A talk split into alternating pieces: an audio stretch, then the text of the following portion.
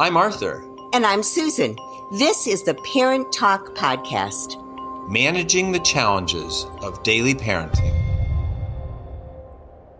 Thanks to our founding sponsor, Naturepedic, the nation's most trusted source of organic and healthy sleep products for your children. You can visit them at naturepedic.com. That's naturepedic.com. We want to welcome everyone to Parent Talk. You know, Arthur, we're doing Parent Talk and I have been working and counseling families of young children. I hate to say this, but for 40 years. Wow. well, that's a lot of families and parents I've spoken to over the years. And that experience has sort of led me to a discovery. I've seen a big change in parents in the past 40 years. And not just that a lot of parents are starting their families later in life. That may be true, but I've seen a real change in what they expect of their children out of their behavior, the aspirations for the future for their children, even what they expect their teachers and other people interact with their children, how they're supposed to behave. There's been big changes in the way parents have been viewing their kids. And while parents have definitely changed, I will tell you one thing that hasn't changed, and that is children themselves. That's for sure. Because children's needs and their behavior, they haven't changed for millennia. They certainly haven't changed in the last 40 or 50 years. What has changed is the way we view children, the way we think about how children should behave, how we should raise them. In fact, we're looking for the quote unquote right way to raise them. This is really something very important to parents. I'm going to imagine that the people listening out here, when you were expecting your first child, I think that perhaps you might have had an idealized version of what it might be like to be a parent. You might have based your ideas from watching your friends or your relatives as they struggled through those first few years. And I bet you said to yourself, if I have a child, I'm going to do this really differently. And you were most certainly going to do it differently than your own parents raised you you were going to really listen to your child, not make them do things they hated. You weren't going to distress them or embarrass them. But as it happens to all new parents, that idealized version shatters and is replaced with a, with a reality, a reality that's filled with a tremendous amount of love and joy, but often with almost an equal amount of frustration. That's so true. You know, I, have to say, you, you really set things up so beautifully, Susan, uh, how parenting has changed and children in their basic nature is the same. I'd say at the same time that parents, uh, although their approach has changed, their desires, you put it so nicely, has remained the same. In other words, all of us parents continue to want only the best for our children. We love them so dearly. and that love translates into really a fear that somehow things won't go well and that terrible fear that somehow they won't go well because of something that they did. And that's what I think changes. So the fundamentals remain the same, but I totally agree with you. What what changes is the nature of the fear. And that of course changes from year to year. And like you, I've been a pediatrician now uh, for uh, 36 years now and getting getting close to that 40 mark as well. Uh, and I've seen the style of fear change, but the, the, fundamental yearning of parents to be good for their children, to not get in their way, to not harm them, to do things that make them as successful, not just in career, but successful as people as possible remains. So I think I, am totally in agreement with that, that whole approach you're taking. I'm glad you are, although I'm not surprised because we both have had some similar experiences. And what happens to when I talk to the parents, they are very distressed with themselves. Just as you were saying, they find themselves that they're losing their patience and they're bribing their kids or they're threatening them or they're cajoling them. They're doing all the things that they swore that they would never do when their baby was uh, an infant. And as the child goes into toddlerhood and beyond, they find that they just don't have any alternatives. They don't seem to know how they can stop the threatening and the bribing and the nagging. Do you see that as well in your practice? Absolutely. And, you know, I think a lot of parents find that somehow, I think this comes from the uh, time when the child's a newborn, because almost almost everything happens to the baby when they're born. Not everything, but a lot is the result of what the parents do. You know, the child gets upset because they're hungry, so the parent feeds them. The baby's happy. Uh, baby's fine until they poop in the diaper, and the parent changes them, and they're happy again. So, almost every mood that the child has is in response to something happening within them, but in large part in response to what the parents do. And so when the children get older and they start developing these these issues that we're going to talk about across all of our podcasts on Parent Talk, parents can't help but think, I must have done something to create this problem. But mm. we're going to talk about how, and we're going to talk about it today, about how essential this is to childhood. It has nothing to do with the parents, actually, even though it feels that way. But I, I, there's no question that parents do feel frustrated when these uh, conflicts arise. And they really don't know where to turn. I don't know about you, but when I go into a bookstore, I have to check out the books on parenting to see what the competition's doing, so to speak. And I, and as I leaf through these many, many books, uh, just to see if they jive with what we're telling parents in our workshops. And mm-hmm. what, what do I find? And I, this is no surprise to everyone who's listening. It's incredibly conflicting from, with each other. I mean, so no wonder the parents are confused. And I actually think that this confusion, hearing two and three and four very, very different ideas on what quote unquote again is right to for raising their child that the the parents almost go into a sort of paralysis. They they actually don't know what to do. They're so afraid as you just said of making a wrong move and doing something that's going to harm their child that they do end up doing nothing or what they do is is very can be very very inconsistent. So you know for instance I love this one. Uh, you go into a book and you hear one book says, if you don't sleep train your child by four months, you will not get a decent night's sleep till you go to, till the child goes to college. right? Yeah. and, and the book next to it says, if you sleep train your child, that's a cruel and unusual punishment. Yes. And you're going to destroy your child's psyche or something. I mean, can you understand why parents are so confused? Or, you know, one of my very favorite topics, potty training. Um, one book says, oh, no sweat. They'll do it on their own time. No one walks down the aisle in diapers. And then what does the next one say? Strip your kid down, feed them salty snacks and juice and pop an M&M in their mouth every time they make a pee in the body.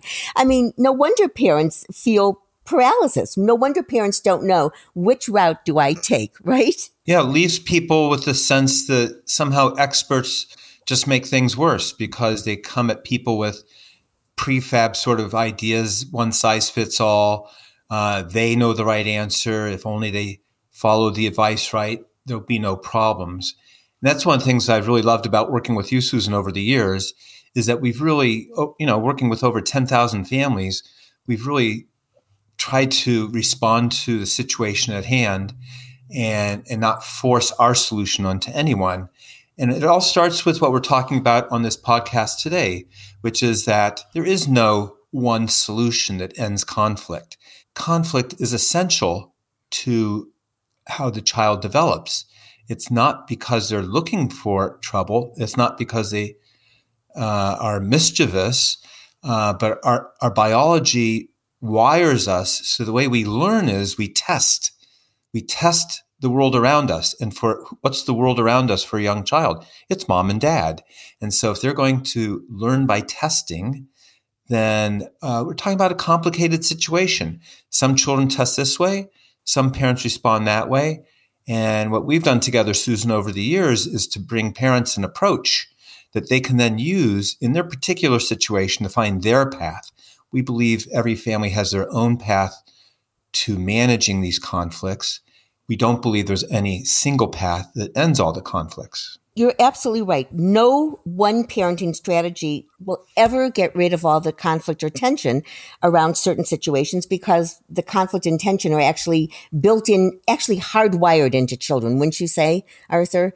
That Absolutely. that that and that's something that I think a lot of a lot of these parenting um, books that I read they really don't address that they don't address the fact that without this this tension without this conflict the child does not have the opportunity to sort of become themselves become their own person to what we call individuate and separate from from the parent yeah there's a wonderful uh, book by Melvin Konner about the evolution of human childhood.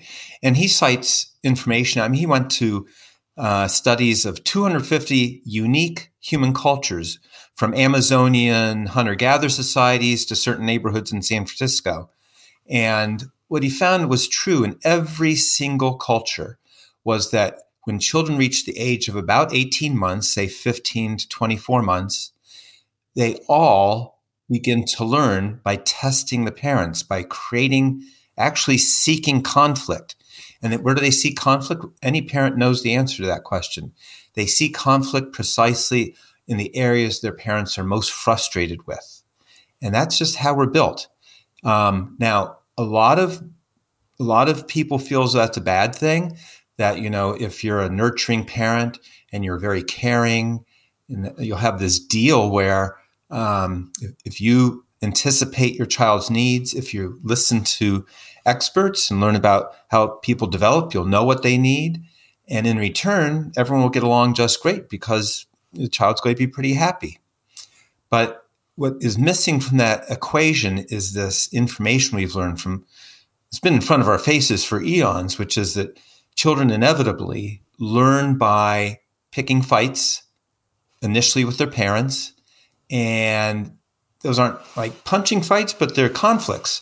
They'd be conflicts over what to eat, They'd be conflicts over going to bed and staying asleep all night, staying in their bed all night. They could be conflicts around toilet training, which you mentioned, or they could be conflicts over rules the parents are setting. But there's going to be something that the parents care about the child's going to see as their chance to test the situation. And what we really want to say to everybody who's listening is that this is good. It's frustrating, yes, it's very frustrating, but it's good because it's how we're built to learn. And if we can help parents appreciate what their children are doing and help them help their children manage those conflicts, the conflicts will shrink in their power. Parents become less frustrated. Children will gain confidence and learn solutions to these problems. I'm going to say that it's even beyond good. I say that it's essential that children, they, if they don't do this, then they remain just an extension of the parent as opposed to becoming, you know, themselves, you might say, their, their own person. And children also, part of this, this sort of inner thing that's going on inside your child is the desire for them to have boundaries and to be, to know what the boundaries, what their boundaries are. And this is something that I think modern parents struggle with. I think that they get a bit confused between, um, disappointing their child and maybe frustrating their child and traumatizing their child. Arthur, you and I have talked about that quite a bit. Yeah, I'm really pleased that we've brought that concept to the world audience. You know, uh, some of our books have been translated into several languages. So this message has gone out in Dutch and Italian and Hindi, uh, and certainly across the United States. And it's summarized in the phrase that we crafted together, which is there's a difference between disappointment and trauma. So, trauma is the idea that something happens to your mind that leaves a, a permanent alteration, something harmful that forever changes how your mind operates, or at least there's a corner of your mind that is altered forever. That's very different from disappointment. Uh, of course, some disappointments are remembered. I still remember things I'm disappointed I didn't get to do when I was a kid, but they're not traumatizing. So disappointments are just that. They're things that we wish had gone a different way. But our mind goes along, developing as it was going to develop before the disappointment. And when a child is crying in the middle of the night that they want their parents to wake up and be with them or let them into their bed, that can sound pretty traumatic. And I can tell you, having just babysat our granddaughter, who's nine months old, and when she went down to bed the one night we were with her, she cried when she went to bed. It was it was really hard for my wife and I to listen to that. So maybe it was traumatic for us. But I can tell you, our granddaughter has no memory of that. It wasn't traumatic at all. Yes, she was disappointed she wasn't picked up right away. But the way we thought about it was we gave her the opportunity.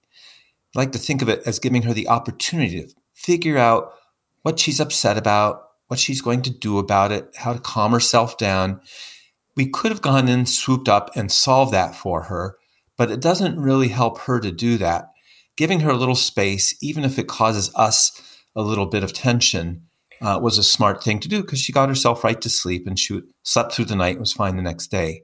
But the broader point is that the challenge that children bring to us, whether it's sleeping through the night or refusing to toilet train or not brush your teeth, offers children an opportunity. And our goals in Parent Talk is to help parents learn how to see these challenges as opportunities, and more to the point, help their children get on their feet, develop confidence, learn how to solve problems, which is ultimately what we hope all our children get to do. It's interesting because people will say, but they're just an infant, but your granddaughter is only nine months old and she did a little problem solving in her crib that night, didn't she? Absolutely. Absolutely. Parents really struggle with the boundaries and whether it's the boundaries of running in to pick your child up right away or feeding or potty training or different issues as the child gets older. Boundaries are something that children absolutely need and they want. It might seem like they don't want it as they're pushing all your buttons, but that's exactly why they're pushing the buttons. They're going to push parents and push parents until a boundary is set. Let's take this from the point of view of a young child. Even a very young child, even a child of nine months, understands that it's the parent who is feeding them, caring for them, loving them, and taking care of them. If a child has too much power in terms of there are no boundaries set and they can do whatever they want, Think about that from a child's point of view. That can be a mighty scary feeling for a young child. After all, they know that the adults have to keep them safe and feed them and do all those other things. How can the child then be in control? They need the adult to be able to make the rules and to help that child follow the rules and meet the expectations of whatever their family culture says. I know that parents struggle with this and I like parents to think of it this way. Instead of thinking of boundaries as restricting your child, think of it as defining a safe and secure space for your child. And I, I think when you think of it from that point of view, a parent is going to be much more comfortable setting those boundaries and helping their child gain that independence and become a problem solver. You know, we haven't talked about it much this way before, but you can almost think about a lot of life as a bit of a game uh, in the sense that there's rules, not so much that there's winners and lo- losers, but there's there's a pattern of rules that people conduct their behaviors with. And it's no fun playing the game if you don't know the rules. What fun is playing Monopoly if you don't know what it means to land on a square with a hotel on it? Poker's no fun unless you know which card is better than the other. So a lot of life is that way. You might even make the argument that every culture is a set of rules by which people live their lives. You might make the argument that wherever you live, your community plays by certain rules, certain expectations, you might say. And if you think about it as a parent, every baby born eventually learns the rules of their family, of their community. And if you don't share with your child what the rules of the game are, uh, they're seeking those rules. They're really seeking them. I really loved what you said, Susan, about how there's some comfort in providing a space with known walls, with a known bound.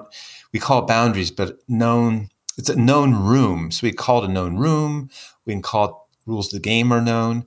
Uh, and I, I 100% agree with you. I've seen many, many, many times where uh, parents are hesitant to build that room, to share what the rules are with their child. And what happens in every one of those instances, the children force the parents to do so. They always, point, they're always going to, aren't they? Never any exceptions to that. It comes back to what we were saying earlier. There's certain ways in which the mind develops that are set it's just how we're built. And, and this is another of those sort of structural pieces to our mind and how we develop. We will seek every child born, every newborn born without exception will seek what the rules of the game are, what the walls of the room are, what the safe space is, what the unsafe space is. Uh, we do that ourselves. We do that in our own lives. You know, you get a new job. What's the first thing you try to do? You try to figure out who's safe to talk to, what's safe to talk about. Uh, it's the same idea over and over. Uh, but uh, there's no question, there's no exception to this. And what we're here at Parent Talk to do is help parents navigate the, the child's exploration of learning what the rules are. You're so right, Arthur. So when when children start to push those boundaries maybe they even know the rules but even knowing the rules doesn't stop them from uh, trying to see if they can get around the rules or they can have an exception that day. So for instance oh a lot of parents that i speak to will say my child doesn't listen to me. How many times have you heard that? My child just doesn't it's like they turn deaf when I begin to tell them something like, put your toys away, clean up your, what you're doing and let's come for dinner. And they'll tell me, I, I can tell them 10 times, 20 times, and they just don't listen to me. And what t- sometimes I'll just turn it around a little and say, hmm, so if you ask them 10 or 20 times every day and it doesn't work, why are you still doing that? You know, why are you, why are you, why are you still asking them that way? It obviously doesn't work. And that usually gets them to laugh as well. And one of the hallmarks of our approach, which you've already mentioned, Arthur, is that we want to help that child become a problem solver. That's a main goal for us when we're helping families. And it was the child who, in a sense, let's take the thing, the child won't come to dinner. The child is the one who created the problem. He wouldn't come in to dinner. So it's the child who has the ability to solve it albeit with a little bit of help from the parent because children don't become fantastic problem solvers overnight. But the one thing that all those years of experience has told me is that this really does work. That when parents put the work in in these early years, these children become better and better at the problem solvers and a lot of these issues will disappear in the example we just spoke about, a child won't come in for dinner. So the parent could help by focusing on the child's feelings. So instead of just saying, you know, come to dinner, come to dinner, put your toys away, the parent might say, boy, you are having such a great time. You built this amazing garage for your cars. It's really hard to leave it. And it's time for dinner now. Well, the child's unlikely to disagree that, that it's hard to leave this fantastic um, structure that they've built. Now the parent can have a few choices they can say, you know, I know it's hard, but you know what you have to do right now to be able to join us for dinner.